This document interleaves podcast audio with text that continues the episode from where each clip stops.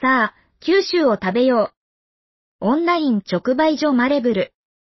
ポッドキャスト、イエスかノーか。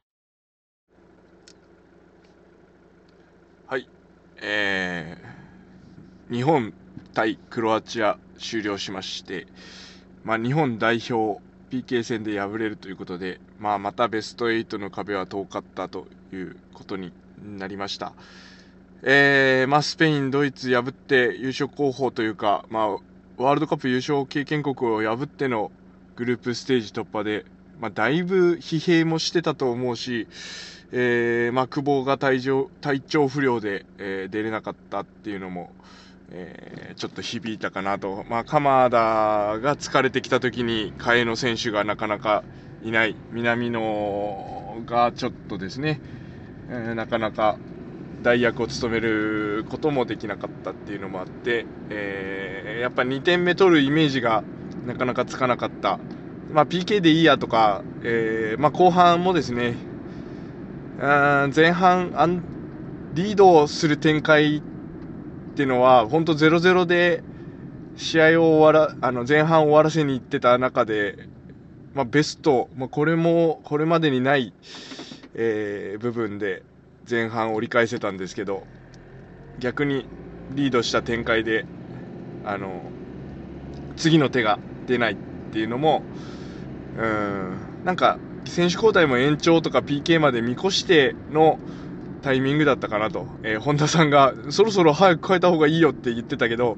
やっぱ120分で決めきるというところを、えー想定してなかったというか、まあ、なかなかできなかったかなと、まあ、クロアチアの選手もですね相当疲弊してて、えー向こうの左サイドの3番とかですねもう全然ジャンプもできないみたいな感じになってたんで、まあ、お互いここまで上がってくるのに必死で、えー精一杯な試合だったかなというふうに、えー思います。まあ、ここの壁を一つぶち抜ければまた本当にね新しい世界じゃないけど、えーまた一歩先に進めたんでしょうけど PK で。あのーまあいろいろ言われてますけど PK は運だとかですね。まあ運なんですよね。で実際その PK 戦になった時点でもう両チームとも負けというふうにあの捉えていただいた方がいいと思ってます。オシム監督の言葉です。でまあ次ね、あのブラジルが上がってきましたけどブラジルの対戦相手いなくなって彼らだけ休養できるのは、えーおかしな話なんでじゃあもうくじ引きで決めりゃいいんですけど、えーくじ引きって本当に運じゃないですか。た多分キャプテン同士がくじ引いて決めちゃったりするともうそのキャプテンだけにキャプテンの運だけに、えーまあ、吉田麻也がいつもねスタジアムのゴミ拾いしてたら別にいいんでしょうけど、まあ、それじゃあみんな世界中の人納得しないよねっていうことで、えっ、と、PK 戦というのが、まあ、用意されてるということです。一応実力が反映されるよねと。で、まあ、あそこはもう本当に個々の技術とかいうよりは、えーチームとしてのマネジメントですよね。あのー最後インタビューで、エンジンの中で手挙げた順で PK 蹴りましたとか言ってましたけど、あれはもう PK は PK 戦になったことを想定して決めとかないといけない、チームとして決めとかないといけないですね。えーあのワールドカップの、まあ、あの観客が熱狂してる中で PK 蹴るっていうのは、まあ、相当な、えープレッシャーがかかる場面ですので、やっぱりそこを想定して、あ、俺一番手で蹴るんだって思って PK に入るのと、まあ、試合前からですね。あそこで手挙げて、あ、俺蹴りますよって言って、なんか変な、変に日本の、なんていうんですかね、日本全体を背負って蹴るみたいな余計なプレッシャー自分にかけて PK 蹴ったら、それは外しますよね。外しますっていうか、中途半端なコースに蹴っちゃいますよね。体も動かないし、まあ低いコースに蹴って、えー、まあクロアチアのキーパーもね、ああいう時は、ああいうこう、疲弊した試合の中で、120分戦って PK 蹴る場合って、大体低いボールしか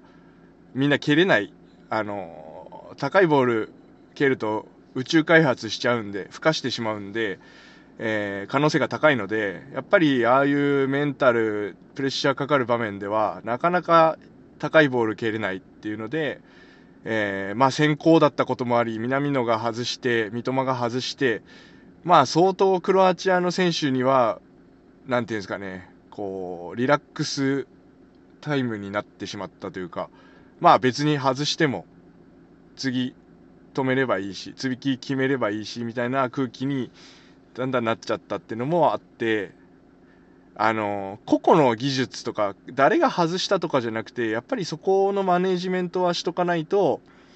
えー、もう、お前1番手やけんって、PK になったらお前が1番手、お前が2番手、お前が3番手やけんよろしくなっていうのを、やっぱ事前に、試合前から、えー、準備しておかないと、あっこの出たとこ勝負で、選手個人のテクニックとメンタルに任せる。まあ本当に運に任せるみたいなことをしちゃうと、まあどっちが運を引き寄せれるかなってなると、やっぱそうですよね。運も実力のうちって言うけど、まああれが実力ですよね。運なんだけど、PK 戦は運なんだけど、実力だよねっていうところに、えー、帰結するのかなっていうふうに思いました。まあ、ベスト16で、えー、PK 戦になるっていうのはもう2回目、ワールドカップでは2回目の経験なんで、えー、これをですね、まあ、糧にしてというか、えー、30年前のドーハの悲劇を糧にしてここまで来たんだから、えー、今回の、まあ、PK 戦を糧にして、そういうチームマネジメントについてもですね、え、4年後に生かしてもらえたらいいなと。まあ、PK 戦まで想定した中での戦い方、まあ、決勝トーナメントに余裕を持って上がる戦い方っていうのを、えー、まあ、選手、先行のところからもそうですけど、チーム全体のマネジメントをやっぱ日本代表としては考えていかないといけないかなって思います。あの、駒野は悪くないんで、はい。PK は、えー、外すことよりも、蹴ること、蹴る勇気の方が大事ですということで、えー、まあ、4年後ってみんな4年後頑張ろう、4年後頑張ろうって言ってますけど、まだワールドカップ始まった、あの、決勝トーナメント始まったばっかりですんで、えー、今から面白くなる、えー、熱い戦いが見れるっていうのがワールドカップですから、えー、なんか日本代表が敗退して終わったからワールドカップ終わりじゃないと思いますし、まあ、これからその日本に勝ったモドリッチ率いるクロアチアがどういう戦い方をブラジルとしていくのか、ね、ブラジルと決勝トーナメントで本気のブラジルとやりたかったですけど、えー、まあ彼らが、日本に勝った彼らがブラジルとどう戦っていくのか、めちゃくちゃ強いですよね。王国って感じします。で、まあブラジルなり、えー、フランスが、まあ、優勝候補と目されながら、どういう戦い方で上に上がっていって、えー、まあ、準決勝が一番盛り上がると思います。で、決勝は、まあ、使用試合になることが多いので、ただ決勝の中でもどういうところでメンタル持って、えー、勝負していくのかとか、まあ、どういう選手を今後育てていけばいいのかとか、えー、まあ、世界の潮流、サッカーの戦術の潮流はどうなっているとか、えー、ブラジル、アルゼンチン見たいですね。準決勝で。結構熱いなと思います。あのー、やめてほしいのは優勝した国の人を監督に、日本代表の監督にするっていう、あの、フランスが優勝したらトルシエにして、ブラジルが優勝したらジーコにして、みたいなことは、えー、まあ、やめた方がいいかなというふうに思いますので、イタリアが優勝したらザッケローニやったっけ？はい。まあ4年後、僕はイタリア代表が出てくれるのを楽しみにしておりますが、まだまだワールドカップ終わりませんので、えー、熱い試合を見て、やっぱ日本との違いとか、日本がごやれそうなところとかも、えー、感じてもらうといいし、えー、楽しんで、こっからはもう、あの、心臓キュってなることもないでしょうから、楽しんでサッカーを、えー、見てもらえればいいなと思っております。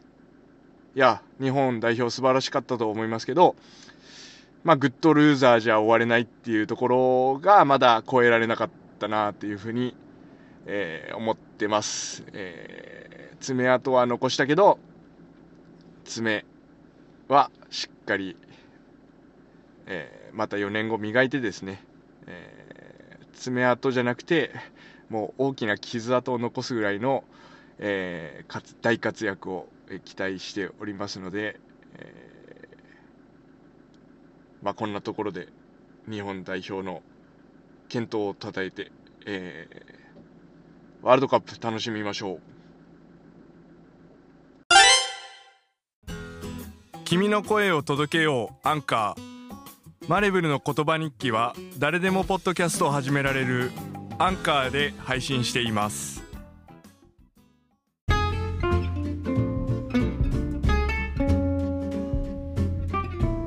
生産者と消費者を美味しさでつなぐ。